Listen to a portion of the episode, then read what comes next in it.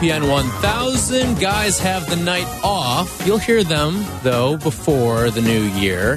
They'll be filling in for Cap and Jay Hood on both Wednesday and Thursday. So it is not the end of hearing Bleck and Abdallah before the new year. 312 332 3776. Any of your thoughts on what's happening with the Bears? We'll talk a little bit about what happened too in MLB free agency because it was quite a, a, busy week and weekend for both teams in town. So we'll tell you a little bit more about Andrew Benintendi as well as Dansby Swanson.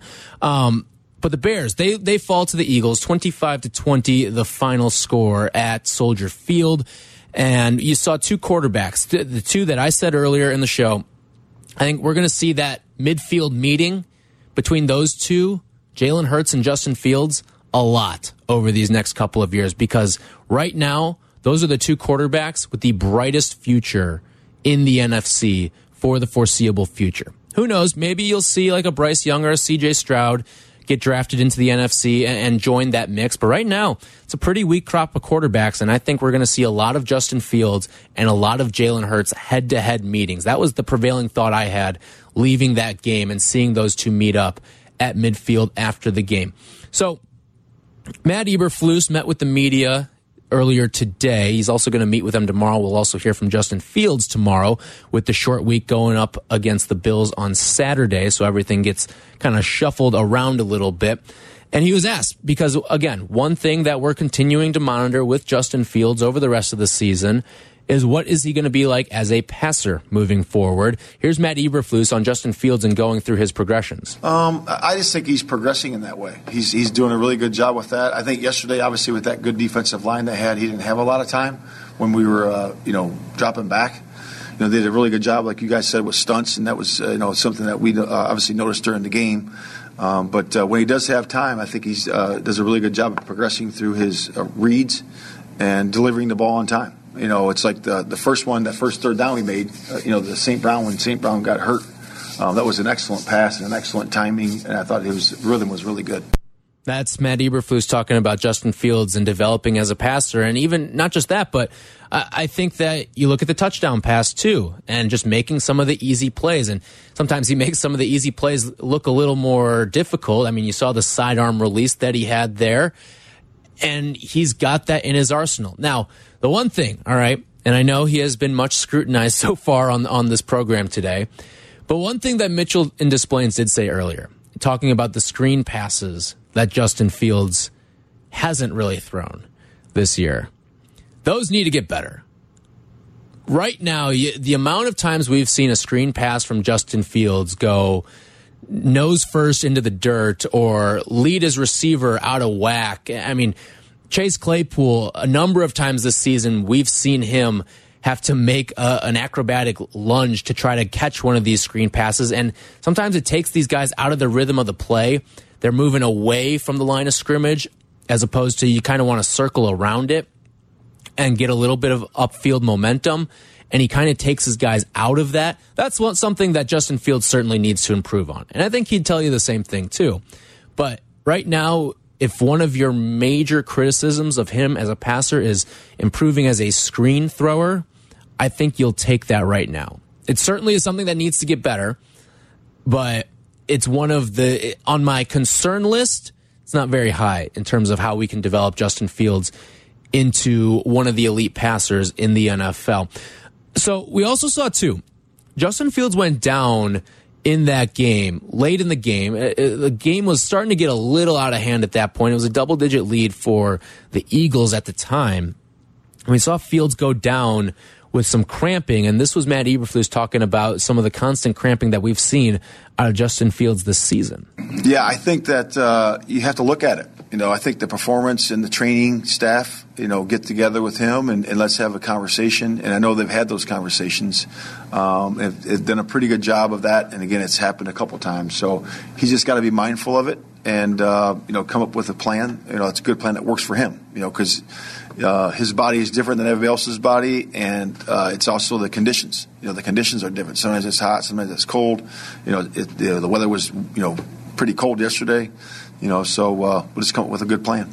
And I think that's another thing. When you think about Justin Fields and what he did at Ohio State versus what he's doing now on the NFL level, you're seeing that influx in running. And it's not just, oh, we're running. No, these are all out sprints and cuts that Justin Fields is making. And that's going to take its toll on the body. And cramping certainly something that's going to be a part of that equation. So I think it's one of those things where if you get Justin Fields more acclimated to this style of football that he's playing. And again, I don't think we're going to see a thousand yard season after a thousand yard season after a thousand yard season. I think you'll see some of that get supplemented into some passing yards. But if you're going to see him make some of these highlight re reel runs, these 50 yard runs, yesterday he had almost a 40 yard run that was almost a touchdown um, for the Bears yesterday. I think that you're going to see less and less of that because he is going to be throwing the ball more and having to do less and less with his legs moving forward. Um, injuries, certainly something that are going to be a part of the equation with him moving forward. It's going to be a part of the equation for any football player. And certainly with the style of football that he plays, with running the football as much as he does, again, you just hope that he's smart about it. And I think that you're seeing him get better. Like, we want to talk about the development in him as a passer, development with him as a runner, as a leader, whatever. I think another thing that you're seeing is him developing into a smarter runner, too. We're not seeing him take as many of the big hits that we saw him take earlier. The only times he really takes some of these hits are if A, it's a late hit, or B, it's a gotta have it contact play that he's running through. I think back to that Lions game. You had to get that one yard to get into the end zone, right? So you're going to sacrifice the contact and sacrifice your body a little bit more so you can get your body into the end zone and put six up for your team. And I think that we're seeing him get smarter and smarter with that moving forward. Um, but Matt Eberflus earlier today did address that on the concern of Justin Fields potentially getting hurt down the road? Of course, uh, we're always. I'm always concerned about Fields. I mean, that's going to be the, the, quarterback, the franchise quarterback. That's a big. That is a big issue always. You know, so we're always looking to protect him and do a better job of that. And certainly need to do a better job than we did yesterday. But uh, um, that's we always look at that going forward. So that's Matt Eberflus talking about the injuries suffered by Justin Fields and and really you look on the other side too. Jalen Hurts they announced today uh, looking like a sprained shoulder for Hurts his uh, situation is up in the air for this weekend in a big game against the Cowboys. And it doesn't look like Jalen Hurts is going to play. If you're following the odds uh, in terms of the, the line spread as well as the MVP odds as well, all of that sort of indicates that things are shifting over towards the other side. So it'll probably not be him. It'll probably be Gardner Minshew moving forward. But a lot of injuries in yesterday's game, and it wasn't just seeing Fields go down. It wasn't just seeing Hurts get injured, but the Bears at the receiver position as well. Matt Eberflus talked about the wide receiver room, and it's starting to get particularly thin over the course of the game and this season. We're, hopeful, like I said uh, yesterday, you know that uh, Harry and, and, Clay come back. We'll see where they are. Um, it's, it's, trending in the right direction. We'll see where that goes, um, but we'll know more as the week goes on. Again, we got Simba. Simba came up uh, and did a nice job yesterday. Did a good job catching a couple passes. Did a nice job on special teams. You know, so it's uh, whenever you have injuries, it's just you know next man up. And again, uh, sometimes it's uh, you know guys that are in that that that's that pair and a spare role. You know, they were not even the backup, but the backup to the backup. And that, and that happens. That's happened to us a couple times. But uh, the guys got to play. You know, and it's a great time to evaluate them and see what they can do. That right there, I mean, you look at, he, he brought up Simba Webster too. I don't think 95% of Bears fans, and that's probably a conservative number right there, knew who Simba Webster was before kickoff. I mean, you saw a little bit of him in the preseason this year. He actually had a couple of, of flashy plays over the course of the preseason, but this is a, a, a receiver room right now that is undoubtedly the worst in all of football. When you look at your leading receiver yesterday was Byron Pringle. Byron Pringle. And you look at the rest of the, the names that caught passes from Justin Fields yesterday. David Montgomery, obviously a, a household name, but that's because of what he does at the running back position. Cole Kmet, Equanimeous St. Brown, Simba Webster, Dante Pettis, and Velus Jones Jr. That's the crop of receivers that Justin Fields is working with. And the fact that he can elevate these guys even slightly right now is miraculous, at least in my eyes, it is. 312 332 3776 if you want to get your thoughts in on the Bears. One more thing I want to play from Eberflus from earlier today. You know, a lot of people are talking about how what is Matt Eberflus shown you as a coach this season?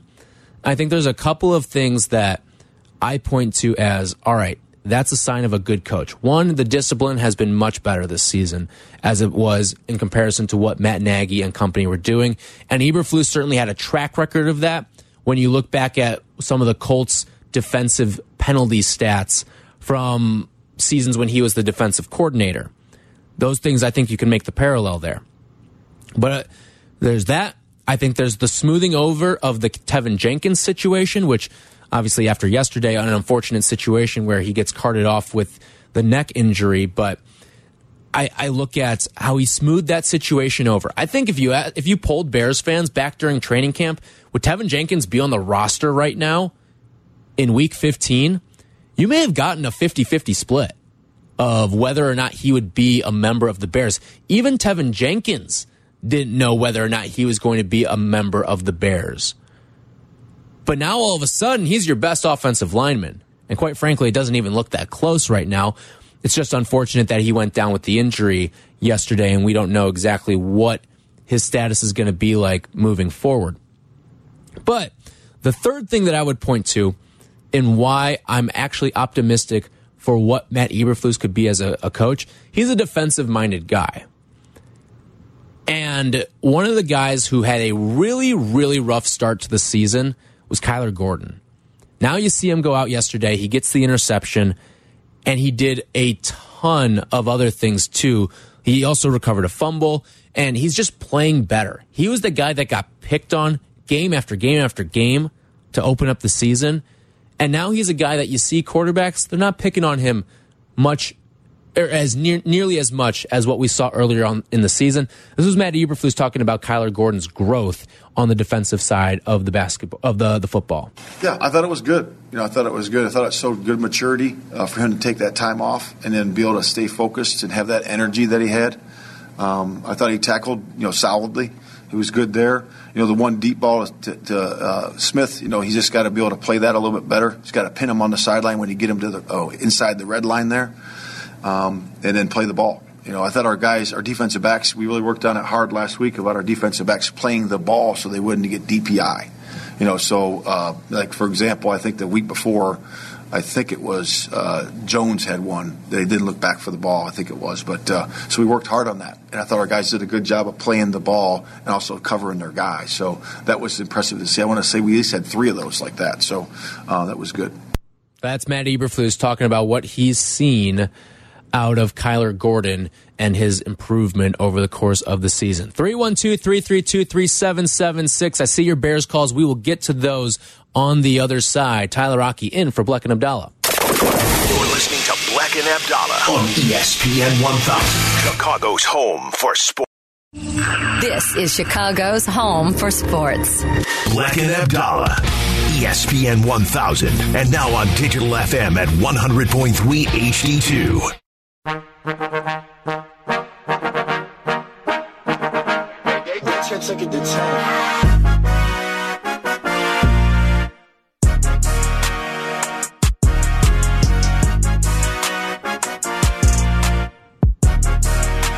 Bleck and Abdallah have the night off. Tyler Rocky sitting in for the guys, talking all things Bears and more with you.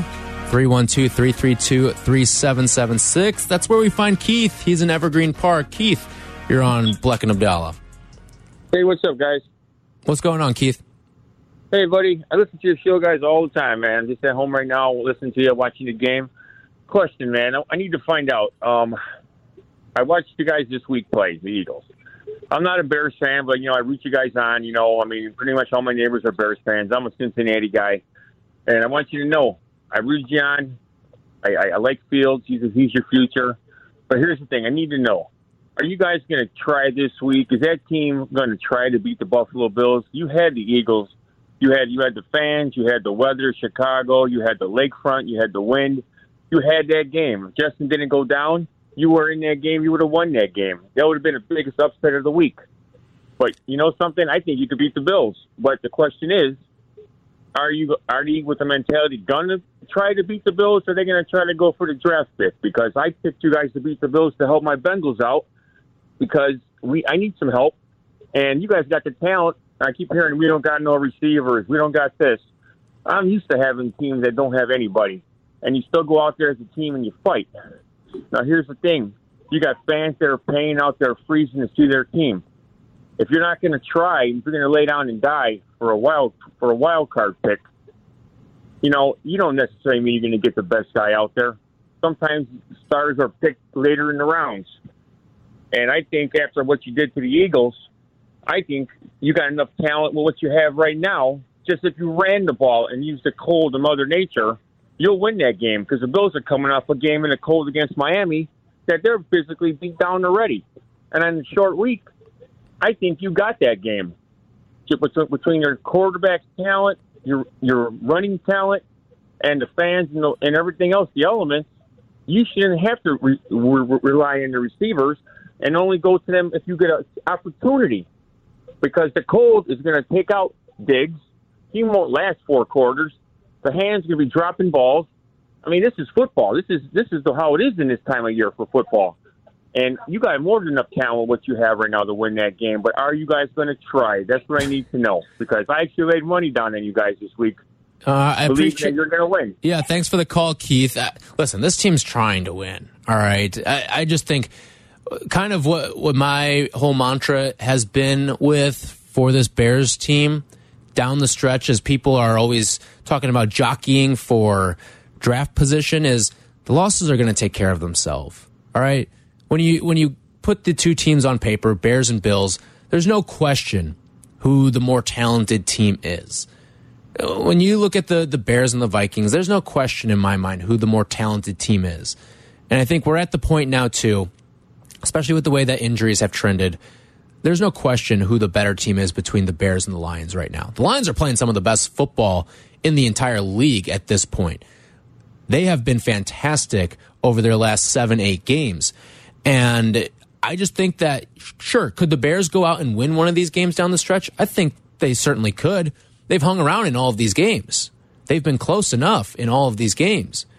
I just think that when you look at are they trying or not? Yes, the Bears are trying. And hopefully things are going to be a little bit better because especially in this game against the Bills, who knows what the weather conditions are going to be like. Now, for anyone saying that's going to be an advantage for the Bears, not really, because if you look at what Buffalo goes through week after week, it's this, it's the same thing it's actually from a snow front. As someone who lived in central New York for four years, the snow, there's a lot more snow out in Buffalo, but it does get a lot colder here in Chicago than it does out in upstate New York. That's just from my my four years of experience of living out there. But I, I also think that this team has enough to maybe hang around with the Bills, and we saw how weather certainly played a factor in Week One, kind of neutralizes the playing field a little bit. We saw how it impacted the game week one in the monsoon against a much better San Francisco 49ers team. But we also know that, hey, it's Josh Allen, it's the Bills. They're used to playing in weather like this. It's no real surprise, in, my opinion. It's not gonna, it's not gonna be, I think, the reason why the Bears pull an upset over the Buffalo Bills. 312 332 3776. I mentioned the Bears looking to get a little bit healthier this week, too.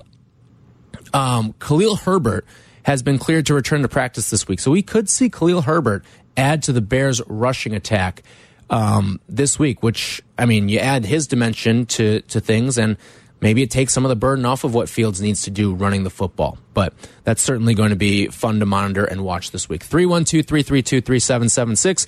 Marcus in Minneapolis listening on the ESPN Chicago app. What's going on, Marcus? What's up, Tyler? Thanks for taking my call, man. Of course. What you got for us? I want to ask you a question. I want to get your honest opinion on something. I hate to carry over a, a different show to you, you, guys, to you, but um, I, I just want to get your opinion. So earlier, I was listening to Cap and J Hood, and Cap uh, last week brought up that he was at some event and some scout said the roster is so bad it's going to be three years before we even compete in the playoffs for a playoff spot. So I questioned Cap on it. I said the Bears do have. I'm I'm not saying that Bears have a good roster, but we have the resources this off season with money and draft picks to turn it around. The NFL is the most is the quickest turnaround league that we have, if we can agree on that. Like Mhm. we see a lot No of doubt. worst to first place every year. So when Cap and, and and they what they do on the show, of course, they give you thirty seconds to talk and hang up on you. But I love those. and then the timer runs out, right, Marcus? And then the time right, right. Yep. So they, they, they, they question what I said after I after they hang up, so I can't respond. So, but anyway, what what I'm trying to what I'm trying to say is, um, at the beginning of the year, they're saying, well, the Eagles have a way better roster. At the beginning of the year, no one thought the Eagles want Eagles were going to be the Eagles that they are right now. We were probably thinking, ah, they'll probably be the lower half of the league. No one knows that. Like you don't. You're talking about for this If- season? Yeah, for this season. I At think this people were optimistic that the Eagles could be. I don't think people thought, oh, they'll be 13 and 1 as we get to week That's what I 15. mean. But I, I, I don't- mean, 13 I think people thought they, they could win the NFC. They could win the certainly the in the conversation for the NFC East. Okay, I, I can I can give you that. Yes, Mm-hmm. NFC wasn't like a, a super like one team wasn't Right. dominating, which is my point about the Bears. Though that's what I made about the Bears. I said, well, we can. I'm not saying we'll be Super Bowl contenders, but with a great off season, I think the Bears can compete for the division. The Green Bay is on the downside. Uh, the the Vikings they have a good record, but no one thinks that they're a, a great team, you know. And then you got the Lions; they're up and coming, but I mean they were one in one in six, I think, five games ago. So they're just getting hot in the middle of the season. So I just don't understand why why it, it they think it's going to take so long, three years, like to to compete for a playoff spot. Like the division could be average next year, and the Bears it could be a, a nine win play uh win division team next Yeah. year. I don't I don't think it's crazy. I don't know. And The Bears are competing in every game. No team's blowing us out. So I don't know. I just wanted to get your thoughts on that. Man. Yeah, uh, I appreciate the phone call, Marcus. My big thing with what this Bears team and how they get better for next year is that I look at how much bad is currently littered across the roster, and you can look at the free agency pool this year and say, you know what? Nothing really pops off the page at me. There's nothing spectacular out there. But if you replace bad with average, what's this Bears team's record right now? They're not a three win team, I'll tell you that. If you sprinkle in a little more average onto this Bears roster in terms of talent and get rid of some of the bad, maybe those guys are second, third string guys on the team. If you get more average on this roster, I think no doubt in my mind, this team has at least six wins. No doubt. I mean, you don't play this many close games with this many players that just aren't NFL starting caliber players on other rosters. You don't get to do that and have three wins with the way that this team's been playing offense. There's bad on, on the offensive side of the ball, and we've seen how many 30 point games this season for the Bears? I think that it, it's showing you a lot in terms of coaching and just what Justin Fields is as a quarterback as well. That gives you some promise, gives you some hope for what this team can be moving forward. And I mean, Marcus talked about the parity, the turnover that happens with the with the National Football League year to year. Look at how much a quarterback changes a team. Look at the Bengals last year.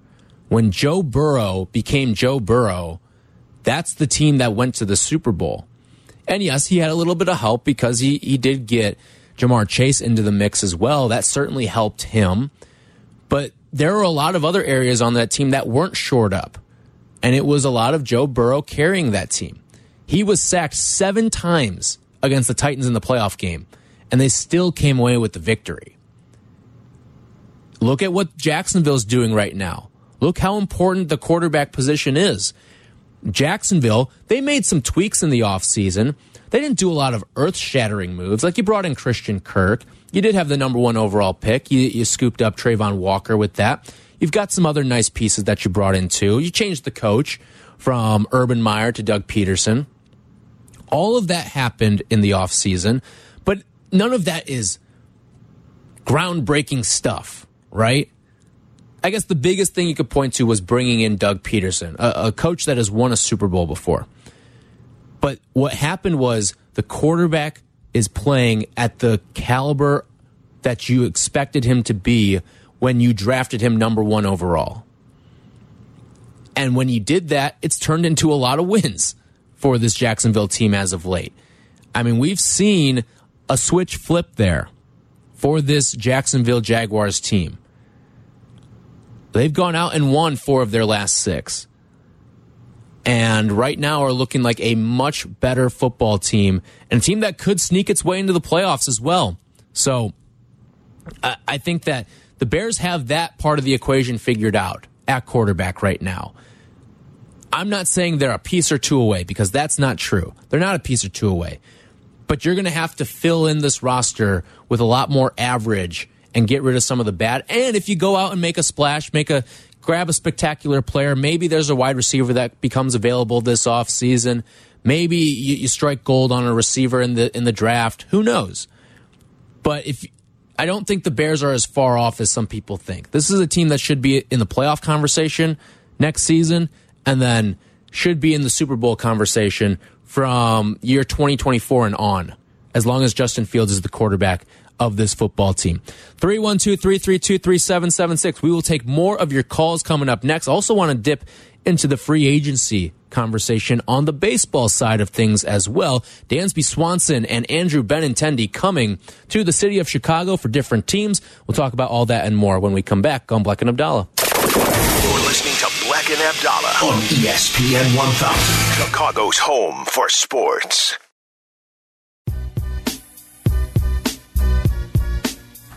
Hey, the soundtrack to your summer returns in 2023. Country Thunder is back, returning to Twin Lakes July 20th through the 23rd with an all star lineup released so far. Headliners include Cody Johnson, Jon Pardi, Jason Aldean, and Keith Urban, plus an outstanding cast that includes Carly Pearce, Ashley McBryde, and more. And just announced the addition of Parker McCollum and Bailey Zimmerman as well. Don't get the same old boring holiday gifts this year. Go to countrythunder.com and reserve your spot at the party. Tickets and camping packages. When you're at home, don't miss Bleck and Abdallah. Tell your smart speaker to, to play ESPN 1000. This is Chicago's home for sports. ESPN 1000.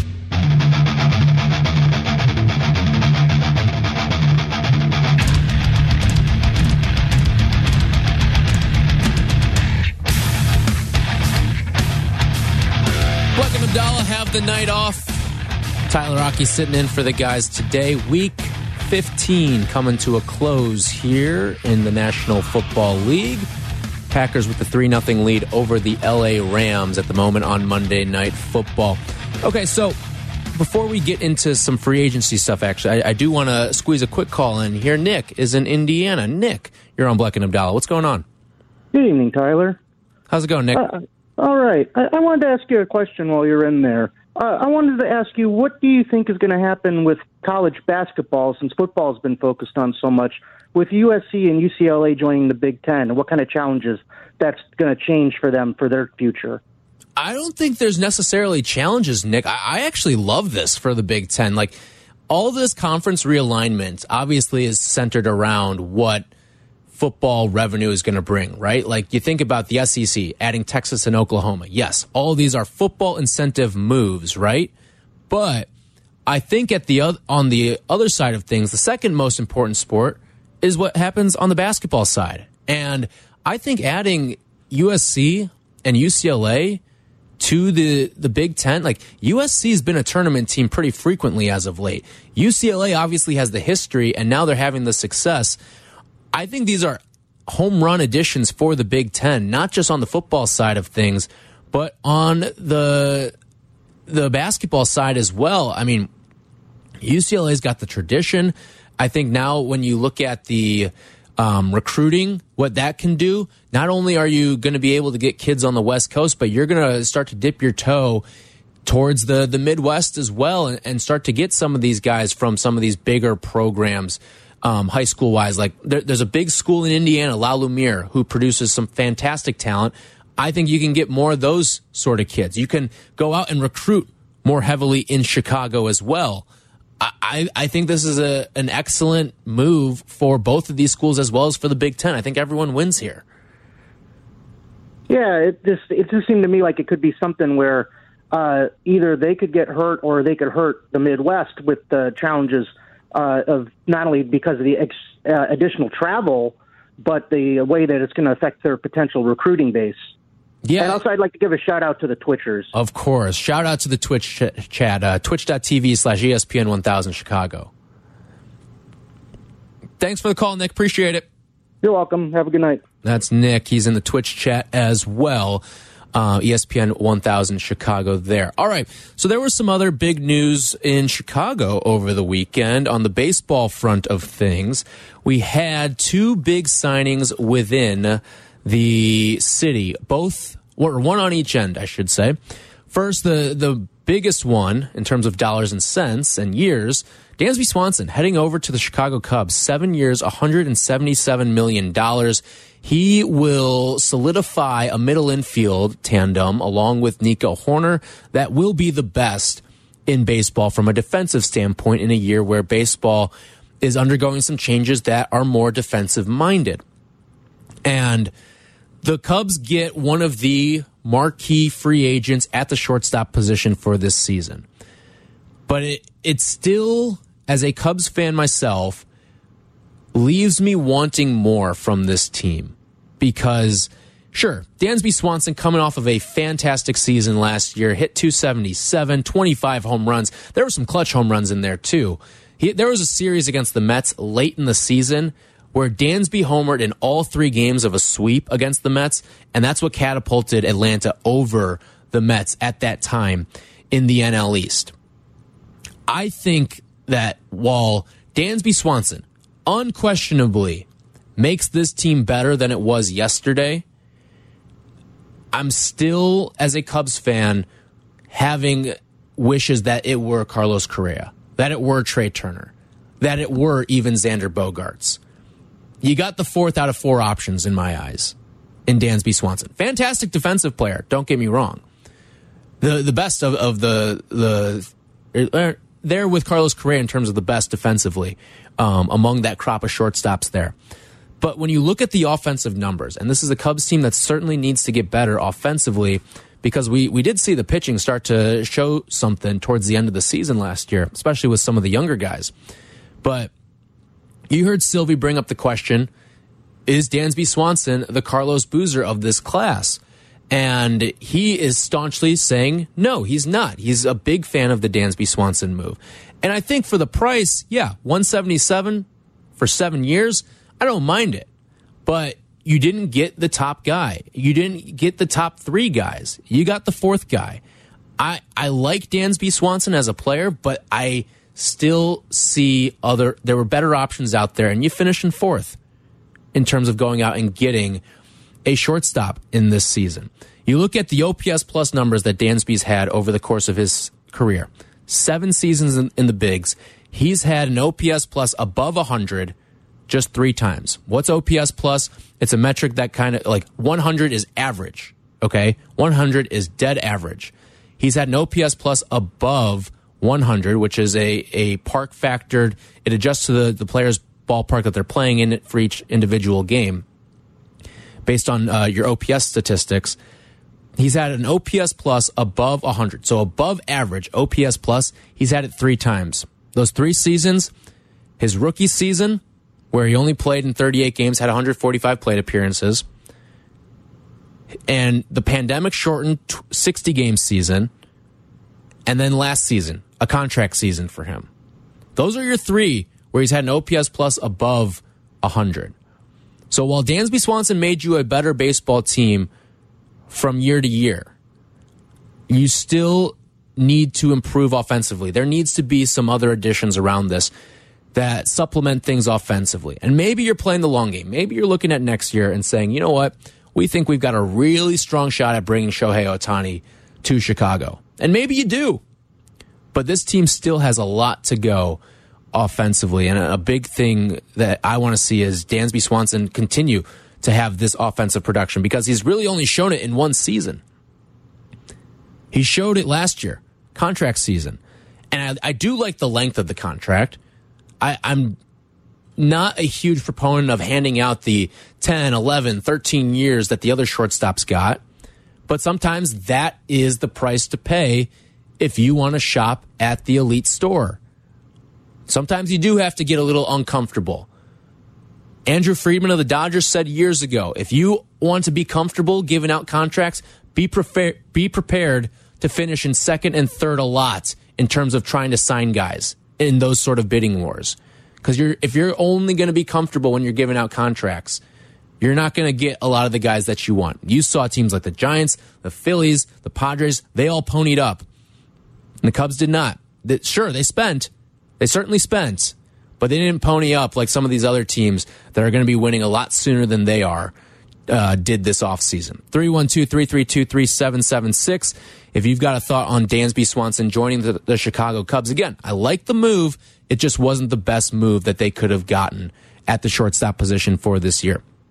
The other move, Andrew Benintendi coming to the White Sox. And I'm actually a, a big fan of this move. I've always really like really liked what Andrew Benintendi has been as a baseball player. Solid glove out in left field, contact hitter, which this team so desperately needs. And it feels like you killed a couple birds with just one stone here. Benintendi, good contact bat. He's going to hit atop the lineup for you in the eh, probably in the two spot for this team.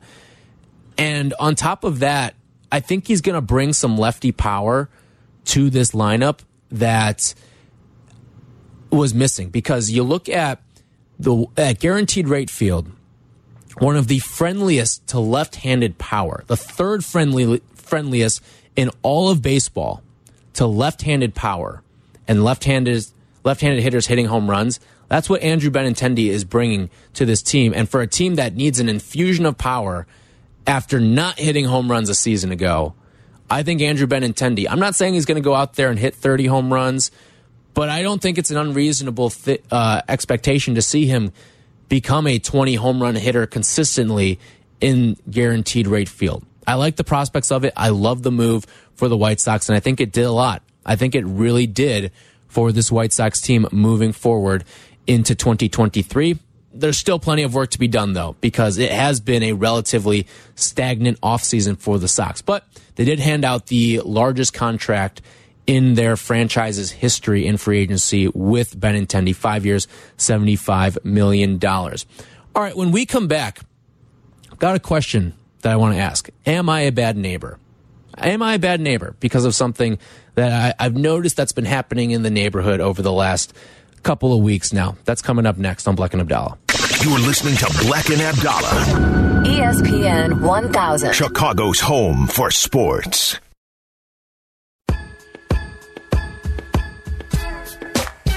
Guys, this Christmas, give her the next best thing to wear nothing at all. The soft, silky, naturally nude pajamas exclusively available at Pajamagram. Sensuous and smooth, naturally nude pajamas feel so- just like her soft skin.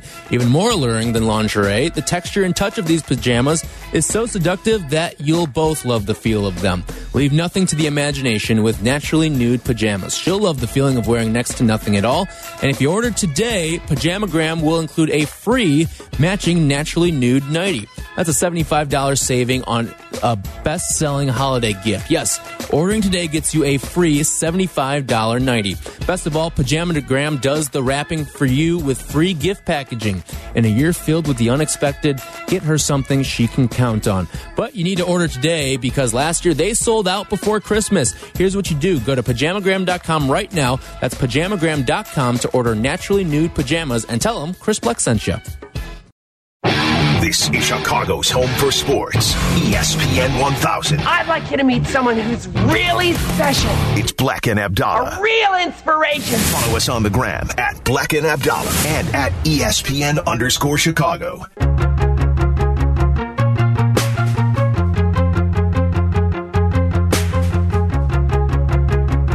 Thank you to Nick Moxala and Kendra Smith for producing tonight's show. Tyler Rocky in for Bleck and Abdallah. If you missed anything, be sure to check out the Bleck and Abdallah podcast on the ESPN Chicago app or wherever you get your podcasts. Uh, you will hear from both Bleck and Abdallah over the course of this week. They'll be filling in for Kap and J Hood Wednesday and Thursday.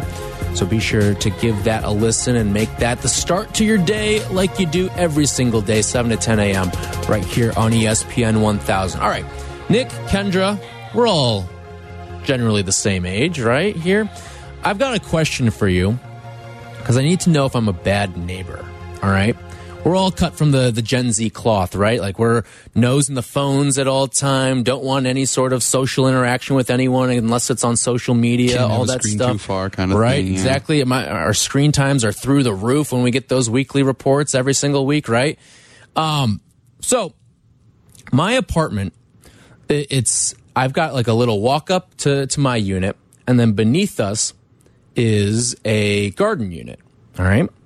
So we had when we moved in two years ago, there was a family that lived there. They'd been living there for like seven years, and they just moved out. I want to say maybe like two three months ago. All right. New people have moved in Uh oh. about a month ago, I think. No, a little less than a month ago, probably about three weeks ago. We haven't seen them. We, we have not seen them come in, come out. We just saw a moving truck out there one day, and then the door was propped open. But am I a bad neighbor for not going down there and knocking on the door and introducing myself? How long ago were you given this news that you'd have new tenants in the building? Well, we were never given news. We were just like, there's lights on, there's blinds and everything. Like, you can just tell there's people down there. But am I a bad neighbor for not going down there, knocking on the door, and introducing myself? Did somebody introduce themselves to you when No. you moved in? Then No. I would say that's maybe not the environment that you're living in. Now, it would be different if you moved into a neighborhood and everybody came over and, and, and introduced themselves, and that's they kind of set the tone of what you should expect. But if they didn't, then it would just be personal preference. If, if, if you think you should go introduce yourself, see who your new neighbors are, make sure they're, um, you know, not one of those Netflix movies Right. I don't want to stereotype anybody, but you know what type of Netflix movie I'm talking about. Then, Yeah. then you should do it. All right. It's also not one of those like apartment buildings. It seems like where they No. hand out flyers like you're a part of the winning team, and you Yeah, kind of no, like no, it's not one of those. It's uh, it, it's literally just our unit and then the garden unit below. So there are, are two like groups, I guess you could say, living in that sort of building for that time. the most cordial my old building mates and I would get is if we had to like exchange quarters at the washing machine in the basement. I feel like the pressure isn't as there isn't there because it's one of those. It's like a Chicago apartment building, right? Right. So Yeah, the, yeah, yeah. The pressure's a mm-hmm. little bit off in that sense. Okay. Yeah, because and then the other question too is, has too much time now elapsed for me to go down, introduce myself? I think so. I think quite Like, possibly, unless you had a plan, like a muffin basket in Right. hand or something like that. I don't. Like I, I think too much time has also elapsed for me to just go down and knock on the door. My roommates are not into it. They they, they have zero. I mean, I've told you about them before. They're, they're just thumbing away at Fortnite for for the into the dark hours of the night. But Get their screen name. Maybe maybe they'll put the effort forth if they have the screen name of the people. If they have the downstairs, games. yeah, I the don't game, know. I don't know if they're gamers downstairs. Um, But but you say you haven't seen them, so you don't know if it's young, old. You, Exactly. You have zero idea. and I'm what you're dealing terrified to find out too. Plus, here's the other thing too that I, I've I've thought about. People don't knock on each other's doors anymore. Like, if someone were to knock on my door, I'd be more scared to go answer it than than like eager to go answer. Like when I was a kid, I was someone knocked on the door, rang the doorbell. I was always eager to like, oh, who's here? But now it's just like, I don't. With phones and everything, it's like, who's here? It becomes. It feels very Netflixy when you hear someone knock at the door. It's like a change Right. of plot. Like, where's my day going now? Who's Yeah. here? And here's the other part too. So the people that lived beneath me before, they always left the door like in the summertime. They always left their door open. Like door was literally open because they had a dog, and so like whenever you walk through the the gate or whatever. The dog would hear like the the metal bang together, and the dog would come running out to you, right?